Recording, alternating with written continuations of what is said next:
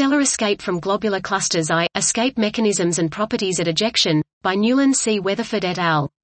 The theory of stellar escape from globular clusters G Cs dates back nearly a century, especially the gradual evaporation of G Cs via two-body relaxation coupled with external tides.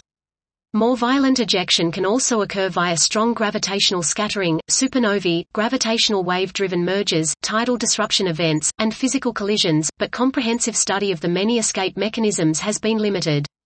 Recent exquisite kinematic data from the Gaia Space Telescope has revealed numerous stellar streams in the Milky Way (M W) and traced the origin of many to specific M W G Cs, highlighting the need for further examination of stellar escape from these clusters.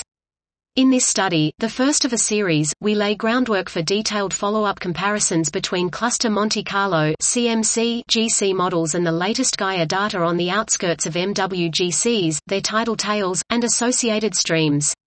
We thoroughly review escape mechanisms from G Cs and examine their relative contributions to the escape rate, ejection velocities, and escaper demographics. We show for the first time that three-body binary formation may dominate high-speed ejection from typical M W G Cs, potentially explaining some of the hypervelocity stars in the M W. Due to their mass, black holes strongly catalyze this process, and their loss at the onset of observable core collapse, characterized by a steep central brightness profile, dramatically curtails three-body binary formation, despite the increased post-collapse density.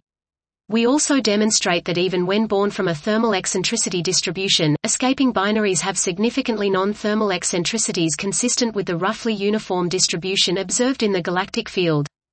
Dot. This was Stellar Escape from Globular Clusters I, Escape Mechanisms and Properties at Ejection, by Newlin C. Weatherford et al.